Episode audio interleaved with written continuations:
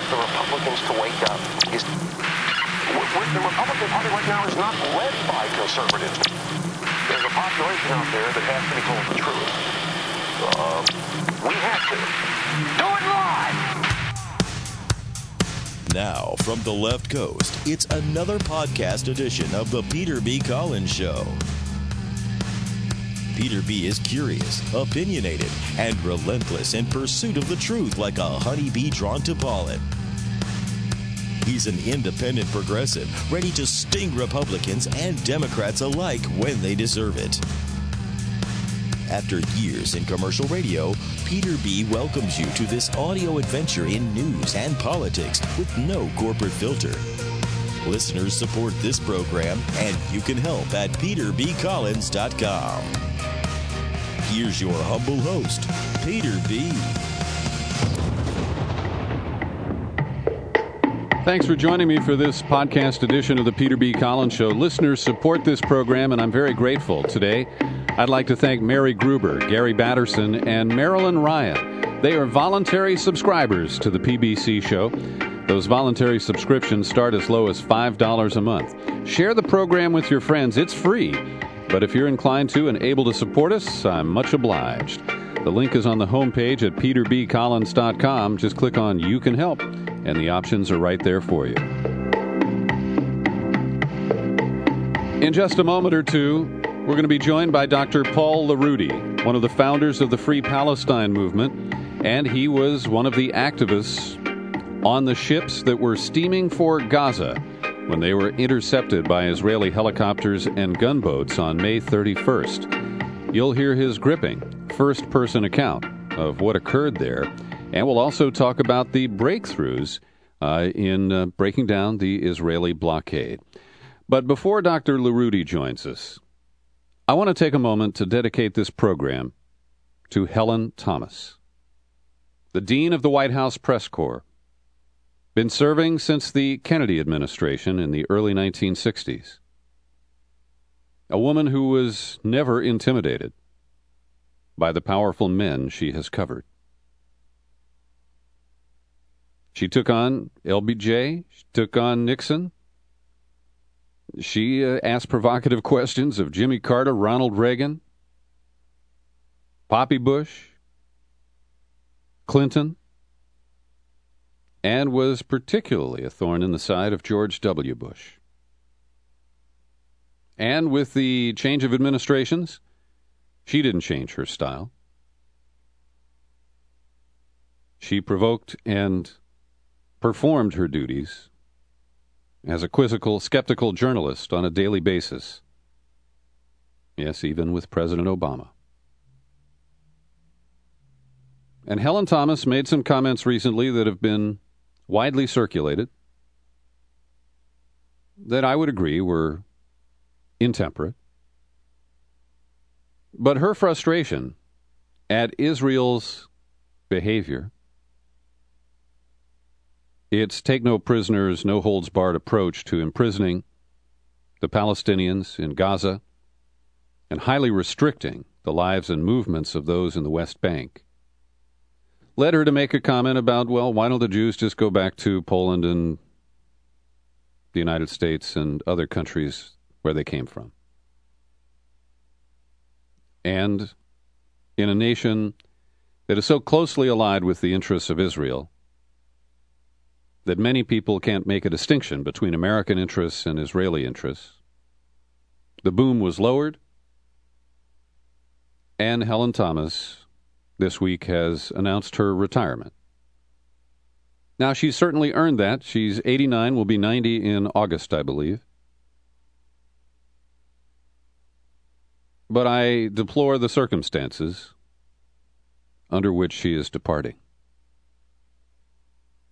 And I had an interesting opportunity in May when I attended the National Nurses United conference in Washington to see her speak. She had received an award from the Nurses Union for her unwavering commitment to the truth and to supporting the interests of the people who don't have access to the rich and powerful. And she was all there. I mean, she has undiminished mental capacity, a highly verbal woman, despite her diminutive stature, a giant in what used to be called journalism in this country. So, Helen Thomas, thank you. Thank you very much for your service to the country, for the example that you set for many reporters who had the hair and the teeth and the seven figure salaries, but didn't have the guts, often didn't have the balls to challenge the bullshit that comes out of the press room in the White House, regardless of which party is in power. I love you, Helen, thank you so much. Dr. Paul Larudee joins us, as I mentioned. He's one of the organizers of the Free Palestine Movement. You can visit their website at freepalestinemovement.org. And he has been on a number of these flotillas that started about two years ago, working to break the blockade, the Israeli blockade of the Gaza Strip. And this time it made big news.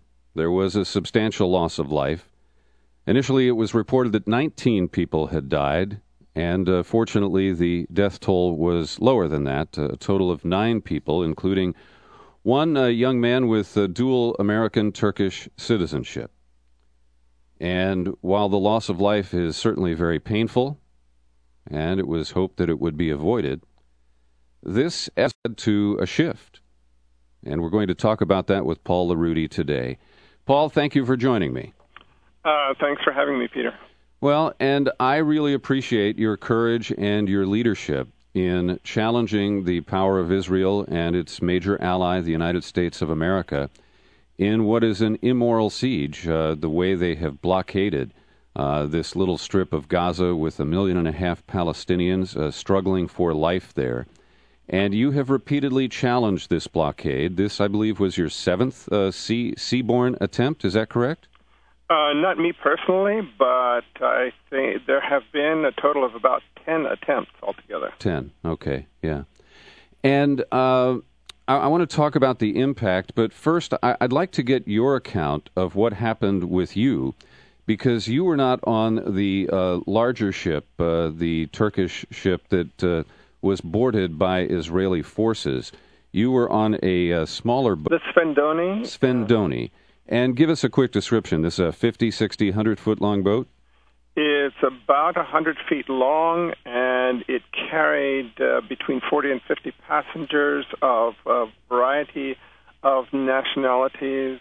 Um, it uh, it included at least 10, I think 11 journalists. So mm-hmm. it um, uh, it was the largest uh, passenger vessel after the the Mavi Marmara. Mm-hmm.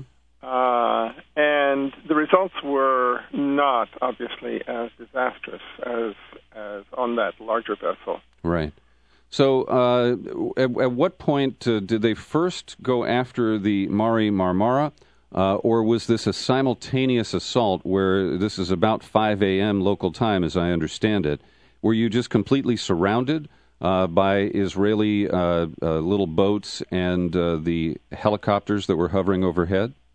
Well, we didn't see the helicopters. Those were, as far as I know, reserved for the larger ships, the cargo ships, and the Mavi Marmara. In our case, they it was easy enough to board us with smaller vessels that they had, mm-hmm. and uh, they came for us, as far as I know, maybe first. Uh, it was before the Mavi Marmara because we didn't hear the call to prayer on, on mm-hmm. and uh, it was uh, it was um, it was uh, dark at the time, and uh, uh, I think uh, we were before the Mavi Marmara anyway, and they boarded us with on the small boats. I was I went downstairs to uh, get something from my bag, and as I came out, they were actually boarding the boat on the rear mm-hmm. and going up the stairs. And I also wanted to go up the stairs to defend the wheelhouse, so I just got in line with them and one of them tried to shove me aside. But then, uh, after I shoved my way in, he, they didn't bother me as I just stayed in line with the rest of the soldiers and went up to the wheelhouse, and they did their thing and I did mine, which was to uh, lock arms with everybody else there and try to prevent entry to the wheelhouse. They uh, smashed at least one and maybe more than one window of the wheelhouse, and they threw in sound bombs and tear gas, and they used uh, tasers and batons to uh, to hit us with it, and so, as I know, there were no really serious injuries. I was a little concerned for my ear because I'm a piano technician because a couple of sound bombs went off in an enclosed space Mm-hmm. about two feet away from my right ear, and I could feel it. Uh, and I was tased twice on the left arm, and then I got a nasty bruise on my left leg with a baton. But eventually, they overpowered uh, uh, overpowered us all. Uh, Mhm. put uh, twist, uh, what do you call it, uh, nylon ties on our hands to basically handcuff us, and then um, you know it was fairly quiet after that. Uh, actually, too quiet for me. So hmm Now, the use of these concussion grenades, what, what's your reaction to that? Did you feel that it was more than just a, a sound bomb that was designed to uh, scare you? No, I, I personally have seen a lot of those in the West Bank, and uh, those those things are pretty innocuous as long as the sound doesn't scare you. If if it goes off too close to your ear, it's a problem. If it uh, lands directly on your skin, it can burn you. But Mhm. they're they're really not very dangerous. Okay. And um, I understand at one point that you pleaded with your captors to ease the uh, the straps that they were using to handcuff you, and then, in fact, you jumped overboard. Is is that a correct report? Well, the order is a is a bit different. Okay. Uh, there, the restraints on my wrists came much later after I was on land. Uh, the, the restraints that I had on the ship weren't at all. And uh, in fact, they were so loose that I could slip my hand out, and which is why I didn't tell anyone uh, that that I could slip my hand out. Mm-hmm. And uh, so I actually slipped away after that was done, and I hid in between the wheelhouse and the uh, the water tank so that I could overhear the radio traffic. It was dark at the time, and they didn't spot me there. Uh, I, the you know hearing what was going on didn't help very much. A lot of it was in Hebrew, but the English uh, I could hear the other boats being taken over. And then as it got light, they could see me in that space, and they decided to just leave me there. Uh, and eventually, I um, I left that space uh, and saw the other passengers just kind of lined up on the deck, sitting in the deck chairs, and um, I uh, I saw that they had their, their restraints had been removed.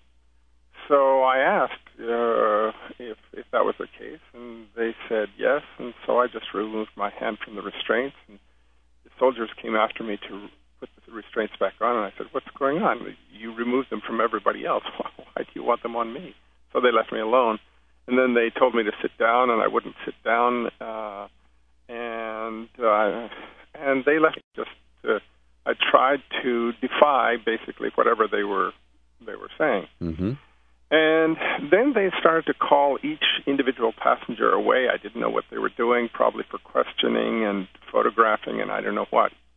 And the passengers went, which was totally contrary to what uh, what I thought we were going to do, which was to resist and not say anything. Mm-hmm.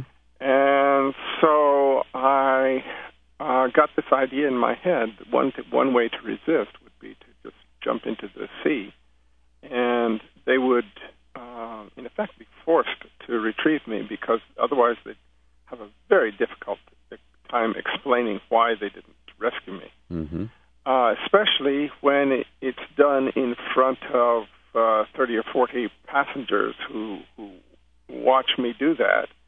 And if they were tempted to, to leave me there, I was hoping that my fellow passengers would put up some resistance. So um, I, the first thing I did was to communicate in Greek with a couple of them. My Greek is not great, but it's the one language that I was fairly confident that none of the soldiers would understand. And the uh, Greeks with whom I spoke uh, seemed to confirm that they thought it was not a bad idea. So I I stepped over the railing. I was wearing my life jacket, and I waited until the soldiers uh, um, caught notice of me and that everybody could see me well because I wanted lots of witness. And then I jumped, which was actually the highest I've ever jumped into the water from anywhere. Mm. How? What was the distance? Um, my guess is around 20, 25 feet. Uh huh. It's not a huge height, but for me, that's uh, unusual. Yeah. And uh, then uh, once I was in the water, the boat stopped. I uh, uh, they apparently called it in and said, "What what should we do?" And uh, and then they called in another ship, uh, looked to me something like a Coast Guard cutter or something, uh, and that ship came along and tossed me a life preserver, and I ignored it.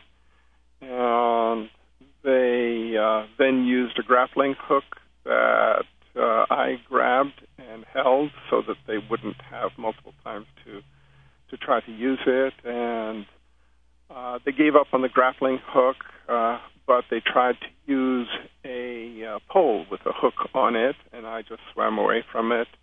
They uh, used this very maneuverable boat to actually rotate in the water with the side jets, but it wasn't enough as long as you stay near the axis of the of the boat.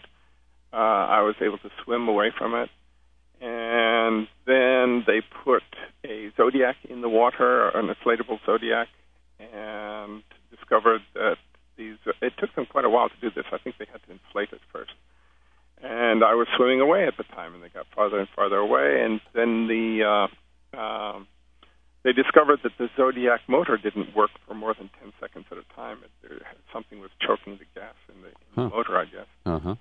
And they uh, they had to tow it over near me, then use it to uh, get the ten seconds worth of motor out of it, and they picked me up, and that that consumed between an hour and an hour and a half of time, and they were very angry, and they made me pay the price. hmm Okay. And uh, how did they extract that price, Paul Larudee? Well, the first thing they did was to slam my face down into the bottom of the boat, which is how I got my.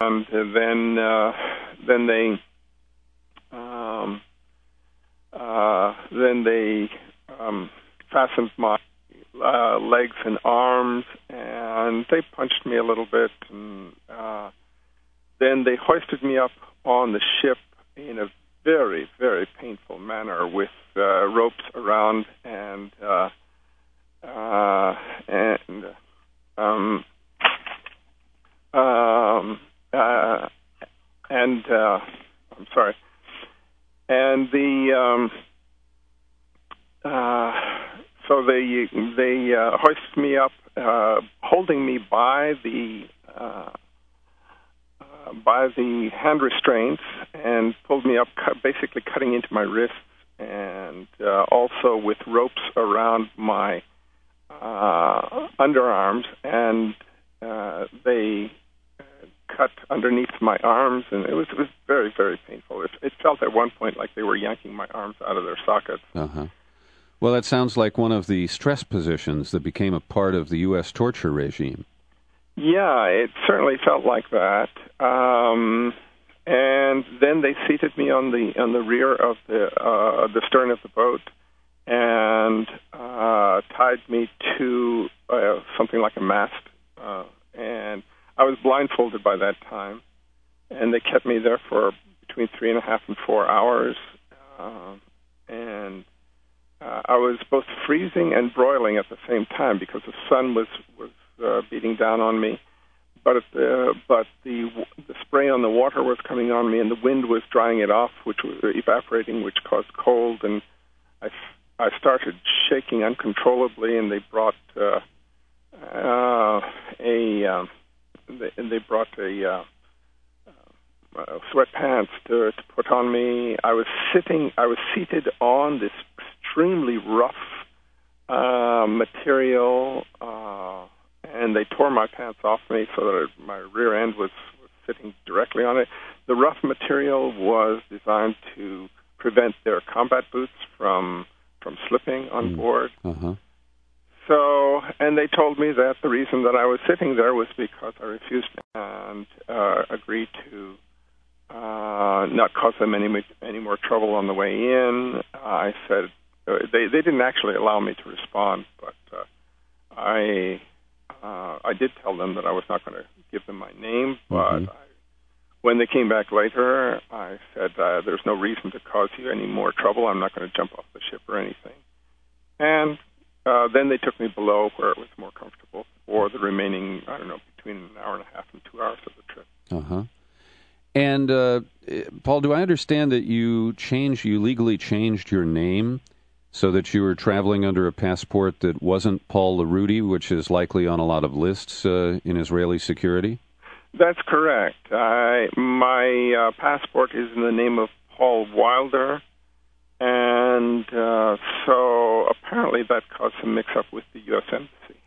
I see. And did it serve your purpose? In other words, uh, did they at first not connect you to, uh, you know, your real file? Well, I don't think it really made much difference in this case because I wasn't attempting to enter Israel anyway. Yeah. Uh, and I, I, I had the impression that they really didn't care very much who I was. They, their purpose was to isolate me uh, and anybody else, especially who had been. Um, they they were that was only the first what I described was only the first time that they were they were brutal because they became a lot more brutal afterwards. They slammed my head into into the floor and kicked my head and uh, all. I mean, they they did this to me maybe about half a dozen times. Really? This is after you arrived at Ashdod? yes, exactly. Uh huh. And in one case, in in the you could say the last instance, uh, where I was invited by the Greek government to uh, be on their aircraft going back to Greece, they the Israelis tried to separate me from that, and I refused. And uh, I did nonviolent resistance, which means that you, in this case, you allow your body to go limp, makes it difficult for them to transport you, carry you, and all that sort of thing. And when you do that, in the Israeli reaction is to apply as much pain as necessary to force you to to walk. Uh, it didn't work, but they applied lots of pain. And what, uh, on that occasion, they did it in front of about 30 to 40 of the other passengers who were being processed. And when they heard me screaming, uh, they just erupted, and there was this huge riot at the airport. Now, Paul, uh, you and I last spoke, and listeners can uh, go for the podcast back in March. Uh, you were attending the uh, Sabeel conference here in Marin County, and you uh, uh, gave me some hints of that you had planned, you and the uh, uh, uh, Freedom Movement for Gaza. Um, and you had talked about some things that were uh, pretty ambitious, including trying to challenge the Israeli blockade from the air and you had a few other ideas, but you didn't allude to your Tur- Turkish partner, IHH, which has been getting a lot of uh, publicity, some of it critical, over the last week or so. And I- I'd like to hear a little bit about the history of this alliance and at what point they decided to uh, join your efforts, because certainly um, they brought you uh, a lot of, of assets but also it's clear that those on the Mavi Marmara uh, were not following some of the codes of nonviolent resistance that you just described in your own case. Yes, um, it was really hard. I mean, IHH was by far the biggest participant in this flotilla, and they became part of it, oh, months ago. Uh, they were one of the major organizers, of which there were four. And uh, it really was hard, uh, considering the number of participants. There were probably more than 30 participating organizations uh, to to get everyone exactly on the same page as to what the procedures would be. Having said that, um, they had everyone had agreed to nonviolence, and in the case of the Mavi Marmara, from what I've heard from passengers, uh, they attempted to do that, but the commandos that came shot first and asked questions later, and uh, that the reaction to the shooting was not nonviolent, not not completely nonviolent, and I mean obviously they were not prepared to respond with self-defense measures. They didn't have any weapons or or anything like that, or any kinds of protection. But they did uh, quite courageously, I thought, try to defend themselves with their bare hands and whatever was at hand. Uh, so it, um, and let me just comment here that the kinds of things that are being purveyed uh, in other places and that Netanyahu is trying to sell about how these poor Israeli attackers were set upon by the people who were defending themselves. Uh, it's absurd. Uh, if this had been Iran, how would we be uh, uh portraying the same event? Well, indeed, and uh, I want to underscore that this occurred in international waters, and it is, uh, by my definition, an act of piracy. And I've seen people go to great lengths to try to create uh, legal arguments that, frankly, don't hold water. That uh, because Israel is uh, technically uh, considered to be at war with the Palestinians, and that's a questionable assertion, uh, to enforce this blockade to prevent any kind of armaments coming through. And already Israel claims claims expansive uh, sea rights 20 miles out when the international agreements are at three miles. And so there's no question that this occurred in international waters. And uh, again, my strong view is that this is a clear violation of uh, international treaties. And once again, uh, this is twisted and spun by the Israelis and then echoed by the American corporate media to create a victim scenario. And it is absurd that these uh, invading forces, that landed on this ship uh, were somehow, uh, you know, their their rights were violated when some of those individuals took action to uh, try to toss one so- sailor or soldier off the uh, the boat, and that's been widely circulated with uh, pictures and arrows by the Israeli uh, Defense Ministry. And picked up by the U.S. media, unquestioning, looped on Fox on a regular basis. And so the, the other thing, Paul, that surfaced in commentary that I heard on day one was alarmist comments from Israelis that the pro Palestinians, you were called bar- barbarians, by the way, that the barbarians were getting control of the narrative. And that is propaganda speak. that that is a joke because the first thing they did uh, was to cut us off for two or three days from any kind of means of, uh, of speaking. The the the uh, uh, the passengers were incarcerated, and we had no outside news of any kind. We didn't have any news about each other. I was I and the captain of the Sfendoni were kept apart mainly because we we had wounds that they didn't want the media to be able to photograph and uh, we were kept apart from all the other passengers. We had no idea what was going on uh, outside and no ability to communicate. So Israel had all the cards at that point to dominate the media and and uh, to control all the information. That is really an absurd way of portraying it. Uh, Netanyahu's uh, uh, English language news conference. Uh, I happen to be in Detroit, and Uncle Charlie insists on having the Fox News channel on at all times. and uh, it, it was preposterous. The context was this we have a Fox News anchor babe, and I don't know her name, and she was getting quote unquote expert commentary from a right wing talk radio host named Monica Crowley, who, to my knowledge, has no uh, distinction or expertise on the uh, Arab Israeli conflict and uh, they were busy echoing the Israeli talking points.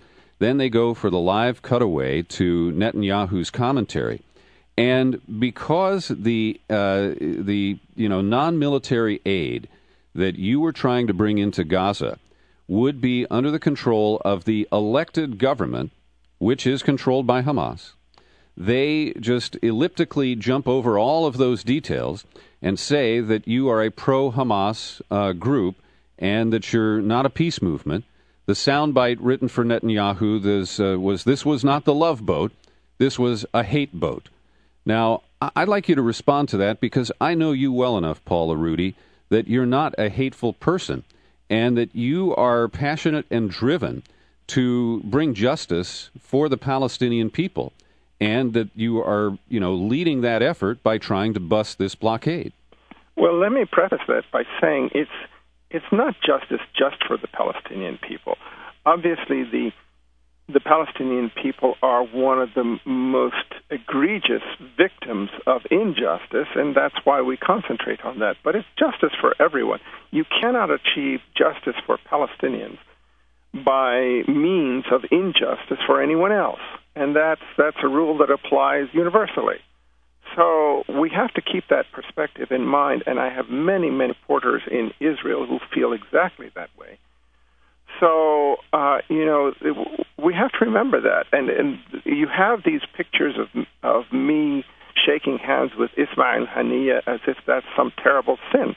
Well, it's not a sin according to the U.S. State Department or the U.S. Justice Department, and he is a head of state. Uh, he invited us to, to have dinner with him. There's no law against having dinner with uh, with a head of state, and uh, we but we have always, always, always said that we do not support any political organization of any kind, no political parties, whether it's Hamas, Fatah, uh, the Republicans, the Democrats, or the Greens. We just we just don't, and, and that's a matter of principle with us. Mm-hmm.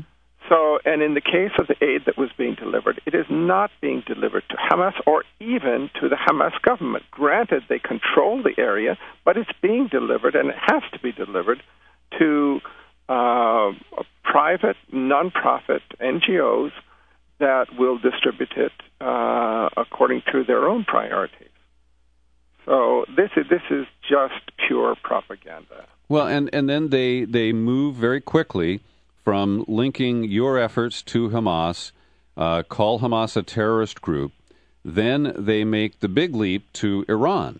And they basically say that uh, if Israel doesn't maintain a naval blockade of Gaza, that Iran will be shipping military supplies in virtually the next day. That that's the argument uh, that they try to create. Well, um, international law does allow for uh, combatants, if you will, to control uh, the movement of military supplies. But uh, there are a lot of questions that need to be asked in this situation as to who are the combatants and so forth. And who is controlling the supplies that are going into Israel anyway?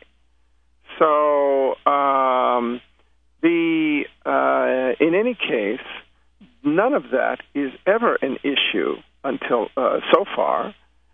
We have uh, all of the participants in this flotilla and every single ship that has gone there has been thoroughly inspected, and we have the command that there's uh, there are going to be no dangerous materials of any kind and no persons that are involved in military activities.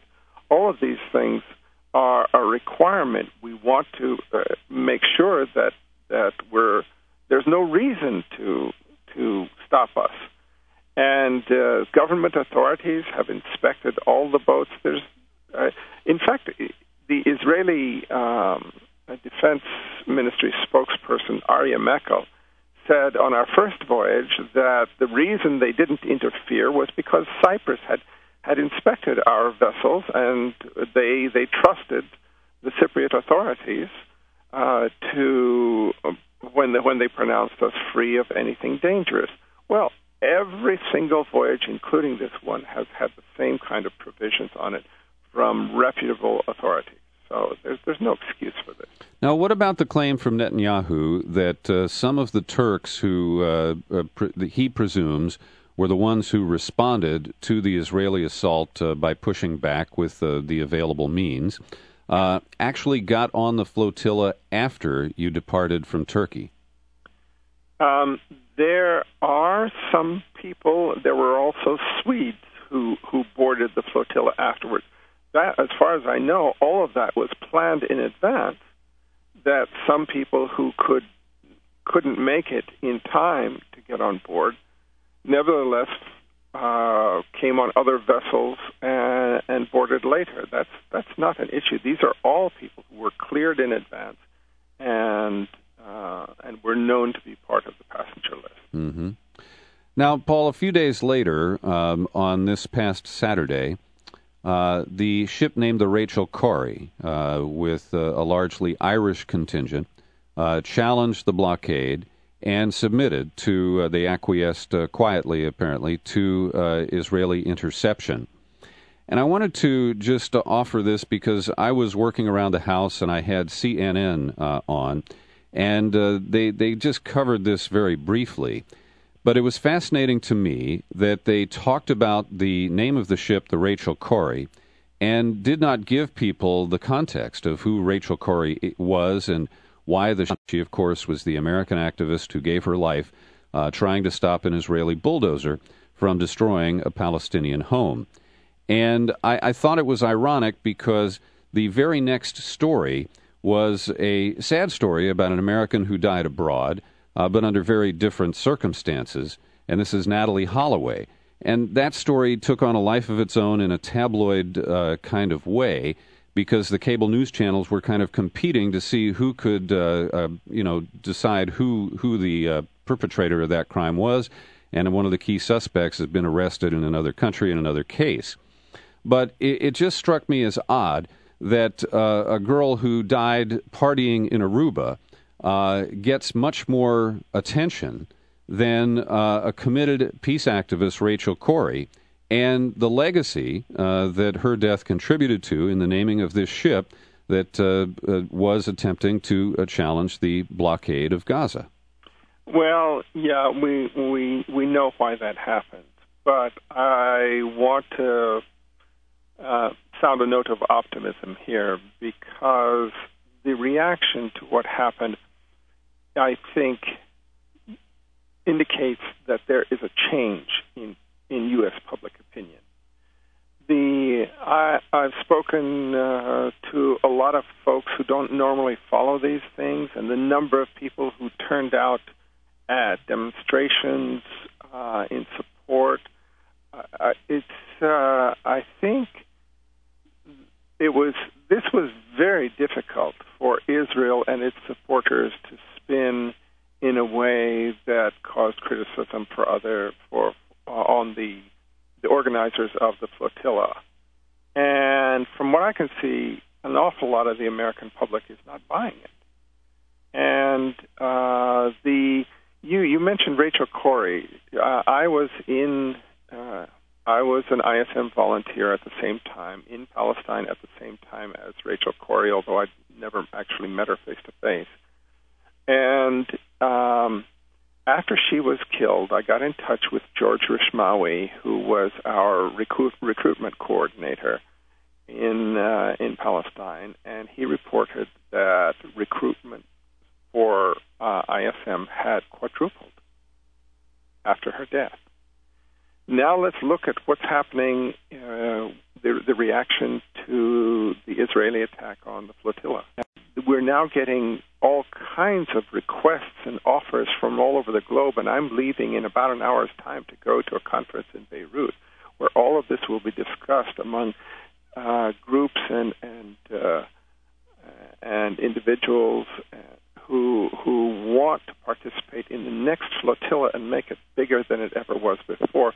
We have an offer already from one uh, major businessman who wants to finance an entire ship on by himself. I mean, the, the, the response is incredible. Now, you've heard, of course, from Erdogan, uh, the uh, the prime Turkish prime minister, uh-huh. right, uh, who said that he wants to go personally and wants to uh, take um, uh, ships, and I mean, they're just the, the response from over all over the world is unbelievable, and I well, and, and Egypt has responded by uh, partially opening uh, the uh, uh border at Rafah and announcing that they plan to keep it open, at least uh, on a restricted basis, that they are acknowledging that the uh, Israeli blockade of Gaza has been a, a political failure and a human rights debacle. Well, Peter, you were with us from the very beginning when the first two boats went into Gaza almost two years ago. And you know what has happened since then with the other boats, about half of which never got in, and the flotilla um, expands that number. But you also have the three attempts of uh, George Galloway's Viva Palestina, you have the Gaza Freedom March, you have uh, the Code Pink uh, uh, attempts to get in, uh, many times successfully. And now you have this flotilla. What's happened is that those two tiny boats, two years ago, have resulted in this cascade of pent up frustration taking taking form in civil civilian action to do what our governments have not done in 62 years, and that is to try to restore some justice. Palestinian situation. There are 8 million Palestinians who are homeless, and the remaining less than uh, the, the remaining 3 million are living under a really onerous Israeli occupation. This is ethnic cleansing to anybody who, who's not completely blind, and it's got to stop. And I think the people of the world are saying that it has to stop, and they're willing to send the boats and the aircraft and and the the trucks and and go on foot if necessary in order to bring this to an end. And Israel better take heed because now this is turning into a juggernaut that they will not be able to stop. And the more they try to stop it with repressive measures, the more it's going to backfire to them, and they're going to find themselves in a corner that they can't get out of. They better find a, another way to do it. Well, Paul, uh, I just have to tell you how proud I am to know you and to see the hard work and your determination. Uh, commitments to nonviolence uh, have have stood, I think, pretty firm, uh, with a couple of exceptions, and you have set an example for how to challenge uh, a, a, very powerful political and military force when they are clearly uh, operating outside of moral boundaries. And uh, I applaud you and uh, many people who I met at the Sabeel conference. There's a national community of people with conscience and, and with a commitment to uh, to really do what is right and to uh, try to set an appropriate moral example.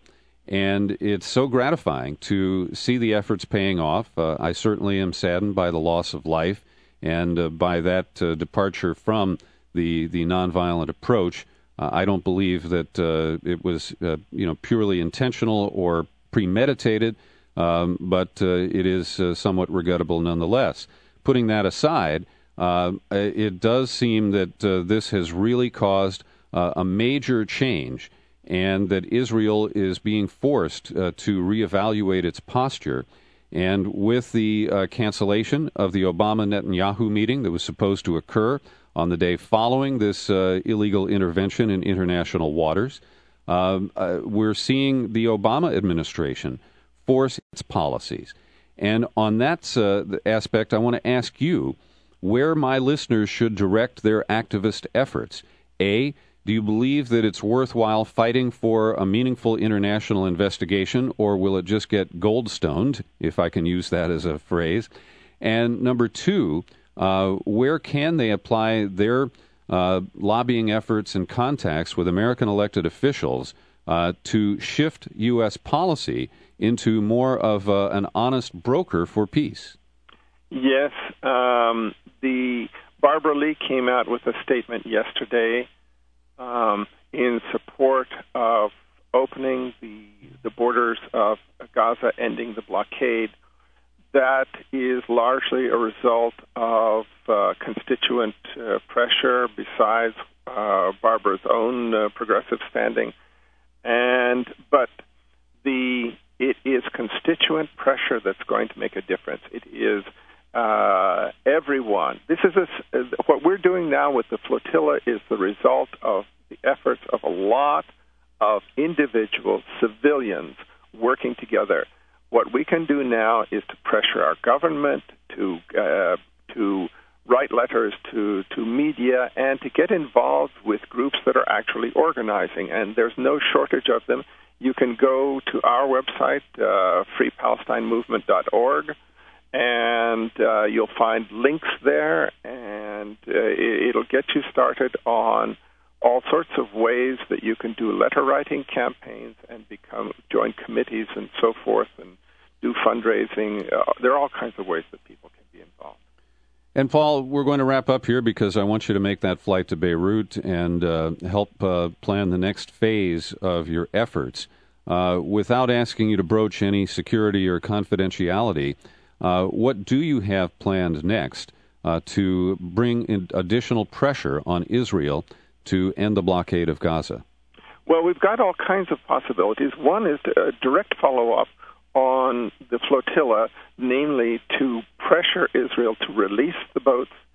And now that they've inspected the cargo, there's no excuse for not letting that cargo go into Gaza directly by sea because it's not going to stop off any threatening materials. The uh, so we're going to pressure them on those those issues, but we're also going to plan for new flotillas. And as you mentioned, we are go- we are planning for an aircraft. We're also planning for Palestinian uh, Palestinians who have citizenship in other countries to uh, fly into to basically to flood Tel Aviv airport by flying in there. They generally are not permitted to enter the country, but they want to make a statement. They want to go to their homes. They haven't seen their homes in sometimes 40 years, uh, sometimes more than 60 years, and and they want to go to their homes and they want to address. So so these are all these are all efforts uh, and ideas that are in the works now, some of them more advanced than others, and we're going to be discussing all of that. And we're probably going to be implementing nearly every idea that comes up in one form or another. And finally, Paul, um, how's your health? The health is fine. I'm only 64 years old, so I recover quickly. And uh, you know how youth uh, bounces back. Um, and I want to commend you also, uh, Peter, because you are the vanguard of the kind of media that we need and that hopefully, hopefully we'll see more of.